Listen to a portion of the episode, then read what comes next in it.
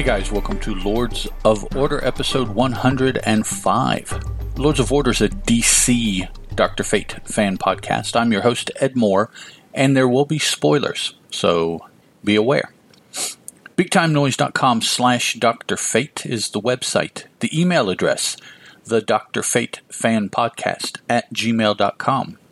Lords of Order has Facebook and Google Plus pages, and you can tweet me at Teal, T E A L Productions. The main topic, which I will try very hard to stay on this episode, is the Dark Nights Metal miniseries, six issues. Came out from DC um, last year, I believe, 2017. Might have finished up early this year, but I think it started last year. It was written by Scott Snyder and James Tynion IV. And anyone listening who doesn't already know, it is pronounced Tynan, not Tinian. Please don't do that. It just shows that you don't listen to other podcasts that have interviewed him and found out that his name is pronounced Tynan. Penciled by Greg Capullo, Michael Janin, and Alvaro Martinez. Inks by Jonathan Glapion, Raul Fernandez, and Mikel Janin. Colors by FCO Plascencia, June Chung, and Brad Anderson, and lettered by Steve Wands. Now, any of those names I mispronounced, I apologize for because I have not heard most of those names mentioned, and I do listen to podcasts virtually eight hours a day, five days a week, because I have a desk job at a computer, and that's all I do is listen to podcasts. Just ask anybody. I'm always responding to their episodes on Twitter, both positively and negatively. So, now Dr. Fate is in this. He is he is quasi prominent in the story. Those things that he did in the story, uh, they could have done another way. They they didn't have to use Doctor Fate to do them, but they did make uh, Doctor Fate fairly integral in the story by way of his raiments, uh, helmet, belt, the gauntlets that he wears, and his Ankh symbol. He does appear in the first issue uh, at the very end of the book or perhaps the end. Let me see, uh, near the end, after the story has gotten moving. Uh, I apologize. Let me step back for a, a, moment. Those of you that may not know what Dark Nights Metal was about, it was a uh, with Scott Snyder at the helm. Of course, it was a Batman vehicle. It introduced some very interesting things to the DC universe as a whole. Some things that uh, writers will be able to pull from for years and years until it just completely gets undone. I mean, they they introduced a the the possibility of a of a wealth of story points. Basically, what we have discovered is that you know uh, recently the DC universe has been pared down into fifty two. Um, we'll we'll call them universes. The the okay, the DC multiverse has been pared down to 15 uh, 52, excuse me, 52 universes. Both positive and negative being negative antimatter. So both matter and antimatter universes. 52 in total. That's all there that's all there is. Everything everybody has discovered since 52 has come back to one of these 52 known universes of the multiverse. Well, now it is proposed, and apparently it is the case, that there is a a dark, meaning evil, multiverse that is much vaster than our good, shall we say, uh, 52 universe multiverse. Now, I know that, you know, some of our universes were bad. Uh, I think most of the antimatter universes that I have seen are positioned to be bad just by their very nature. Being made of antimatter would be bad for us, right? Because the nature of matter. But this supposition of a vast multiverse where our multiverse is just one of many multiverses of evil And so that is the uh, supposition that is presented with nth metal, and that is the metal that revolves around the Hawkman mythos. Nth metal is the um, conductor, shall we say, between the two universes. Manipulation of nth metal allows entry, um, allows travel between the two. Again, I, I'm not sure that you know the verbiage really matters. Just that access between our multiverse and the dark multiverse. And again, dark is meant to be evil, not light, not antimatter, but evil, um, is through nth metal. And so, those raiments that I mentioned of Dr. Fates apparently contain or are completely constructed, which we've never heard. So I would trend towards the contain aspect. They contain nth metal. And so that is how Dr. Fate is written into being uh, potentially an integral part because that nth metal is a conduit between. So we see that he is uh, viewing a premonition. We just have a a bust of his on the page, and the image is of two, four, six, eight, ten, eleven creatures, all darkened out so you can't see any details. In a light scrying sphere, probably is what this is, with arcs of energy coming out as they are, they're coming, is, is what we're to gather from this.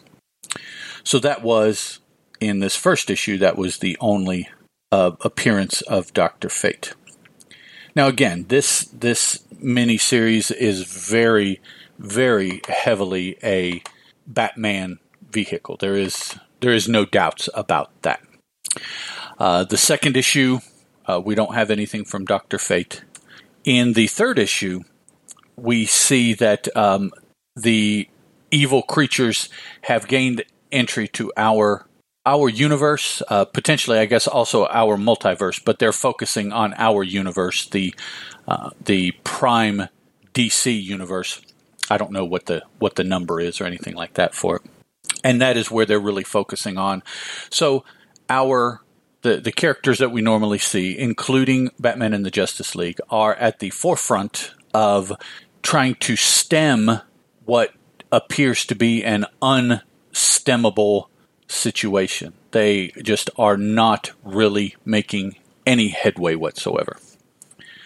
So, as that is the case, those that remain the heroes, um, something has been happening to the, the heroes as they're defeated. They're not killed, uh, they're not sent anywhere. They are they are put under the sway of one of these dark creatures that came through um, in particular. Now, interestingly enough, all of the creatures that we see, anyways, they have the powers of the of our Justice League.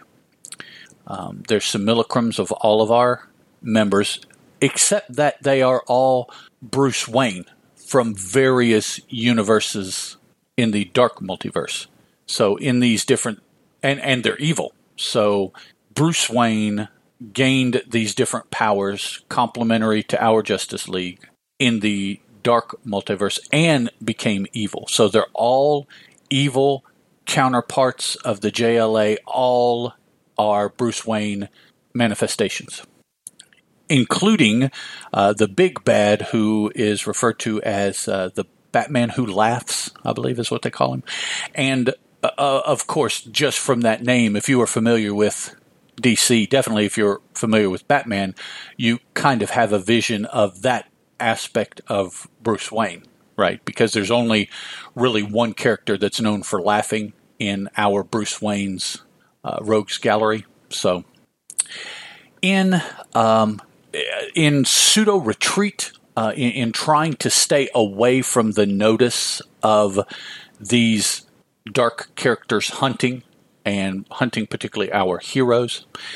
The remaining unaffected heroes have retreated to the Oblivion Bar, and so they are trying to make plans, um, a battle plan, as it were, but also just an opportunity to get some uh, succor from the war.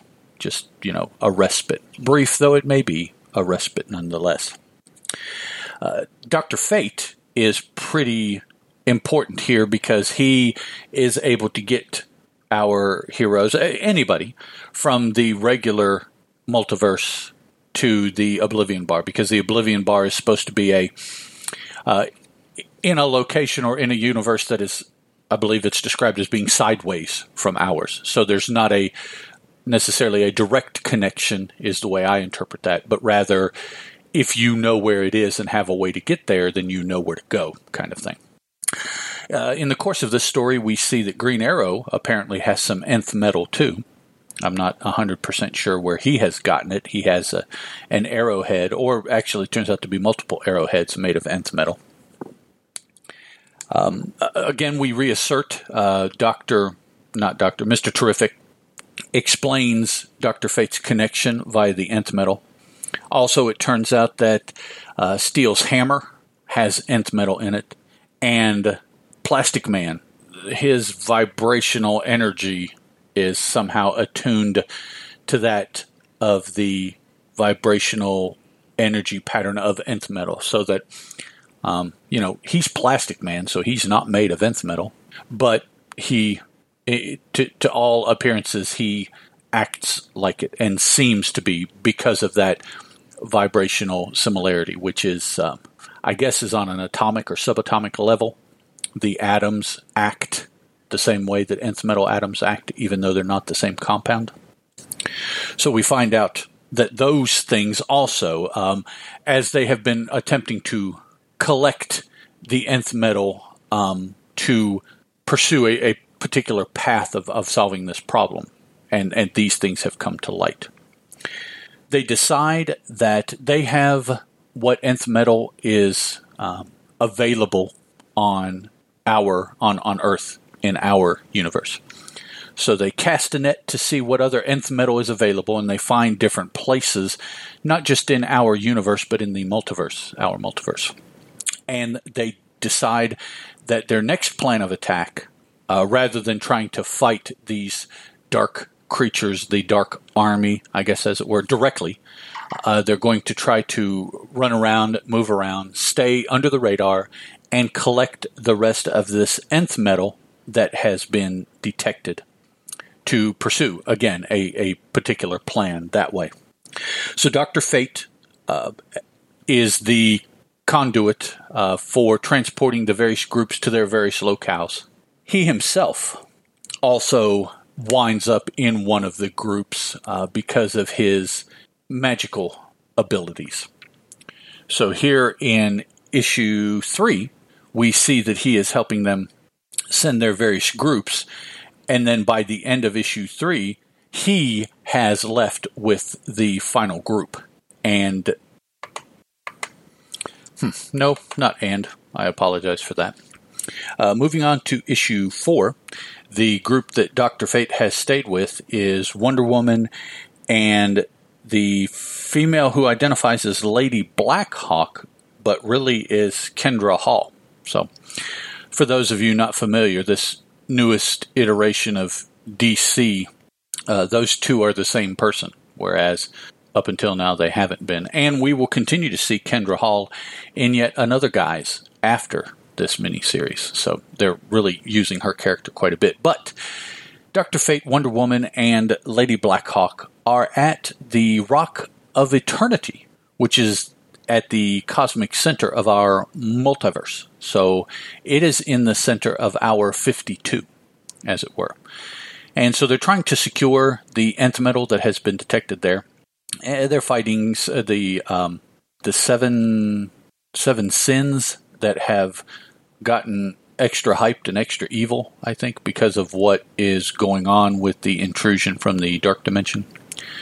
So they managed to defeat them, looking, as I said, for the nth metal that turns out to be Hawkman's mace, which he has used on and off throughout the years as a primary weapon of his.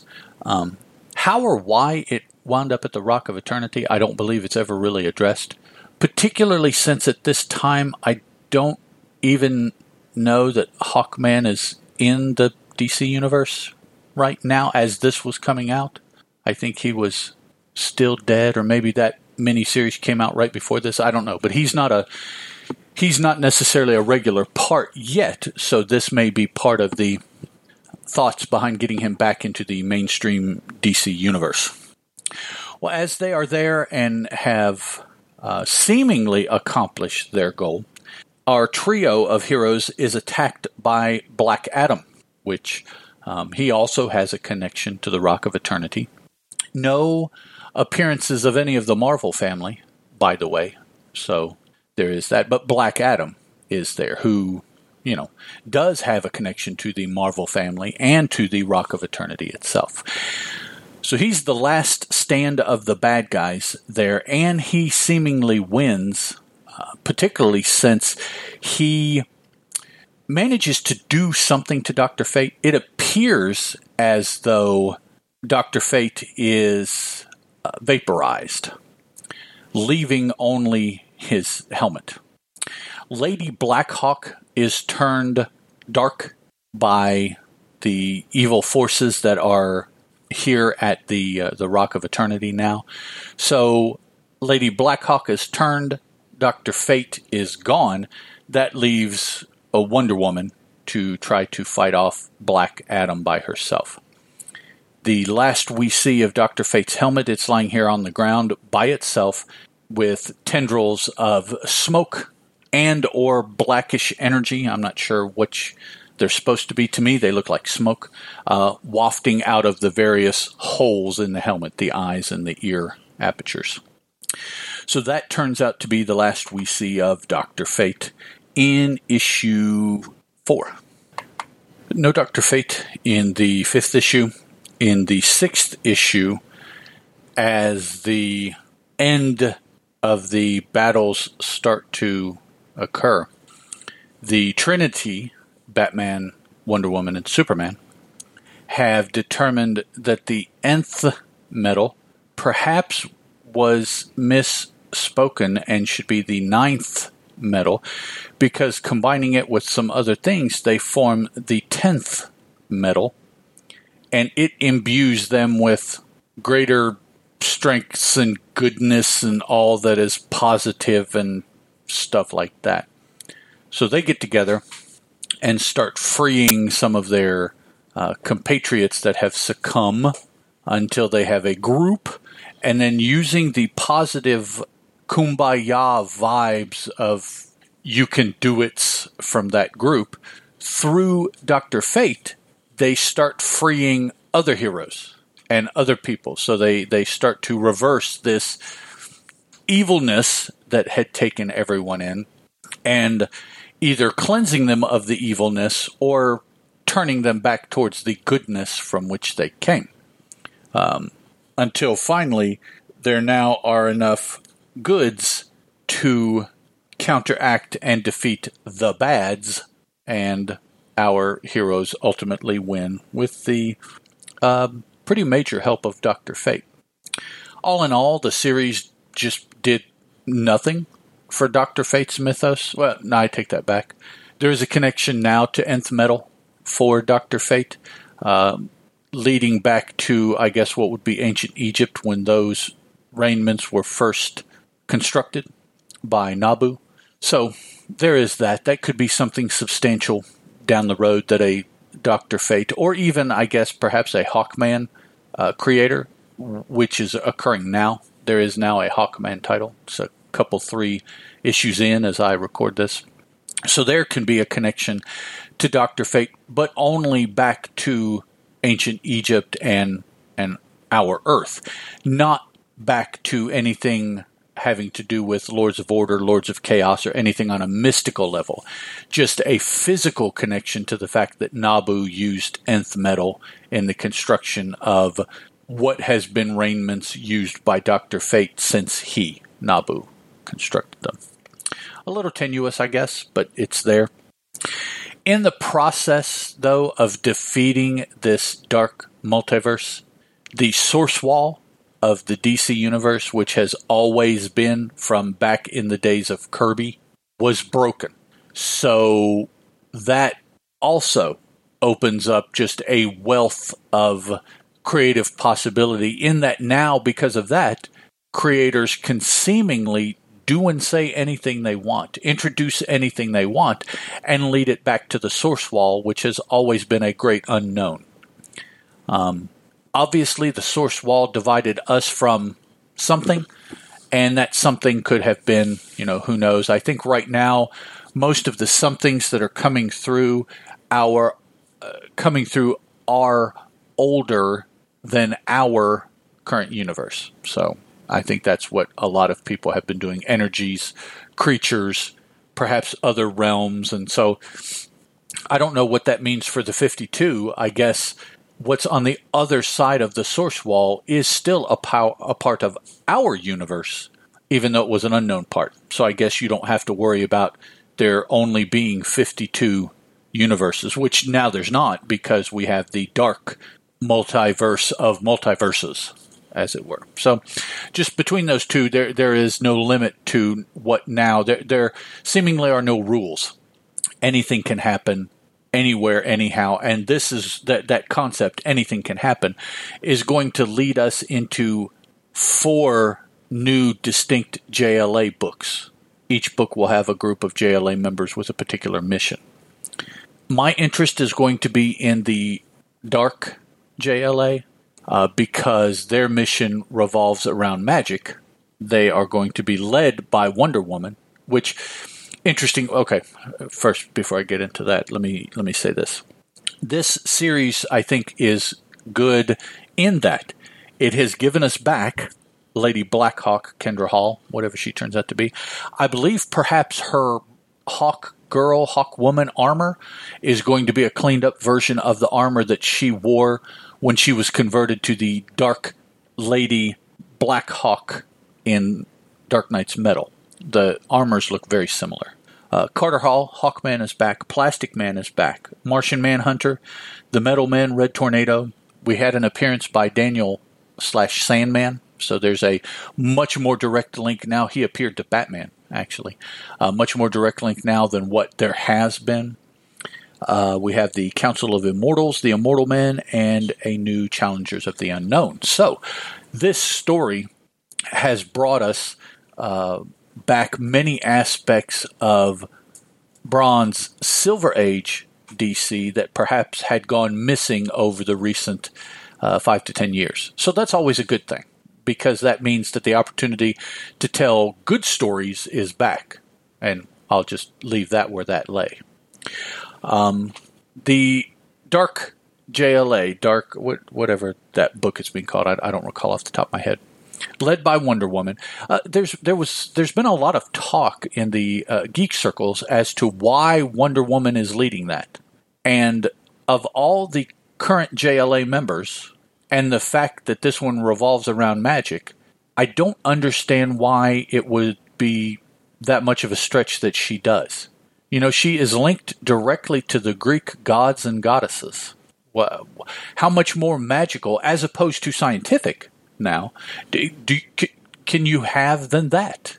You know, Superman, Batman, Cyborg, Aquaman, Green Lantern, Martian Manhunter. Nobody has the kind of link to magic that that Wonder Woman has. So I, I, don't understand why fans are so, why there are fans, I should say, that are so confused that Wonder Woman is leading this group. Now, this is also going to be the group that Dr. Fate is a part of. And I believe we see this come together a little bit more in the Justice League No Justice miniseries that I'll cover in another couple, three episodes to finally get us caught up with the, the truly current exploits of Dr. Fate. Now, the first issue of the Dark JLA book has come out, and there was no Dr. Fate to be seen. But it's my understanding from creator conversations that Dr. Fate will be involved heavily. And so I guess we have that, even though he is not on the team in the first issue, unless, you know, the team will expand in the in the future. Don't know. But as far as I can tell, that is the only sign that uh, Doctor Fate will be appearing in the contemporary DC universe for the time being. Constant rumors of a JSA revival, and I think I saw something else recently tied to that in a conversation revolving around the Legion of Superheroes.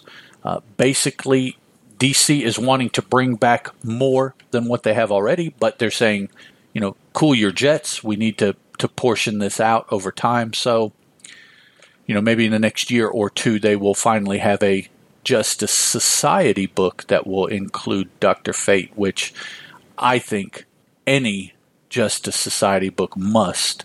Uh, but that's just me. So there we go. There is the Dark Nights Metal.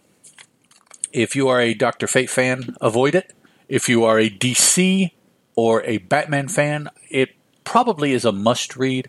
If if you're you know a huge fan of the DC universe, you're a you're a fanboy, uh, then I, I think Metal, if you haven't read it, is definitely something that you should read because it's a major uh, turning point for the current DC universe as a whole, with the introduction of the Dark Multiverse and the sundering, as it were, of the Source Wall. Big, huge effects on the DC universe moving forward.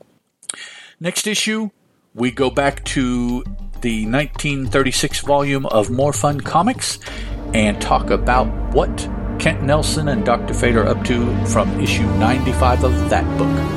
Talk to you guys next episode. Ciao. Lords of Order is a Teal production, and as such is licensed under a Creative Commons Attribution, Non Commercial, Non Derivative 3.0 Unported license.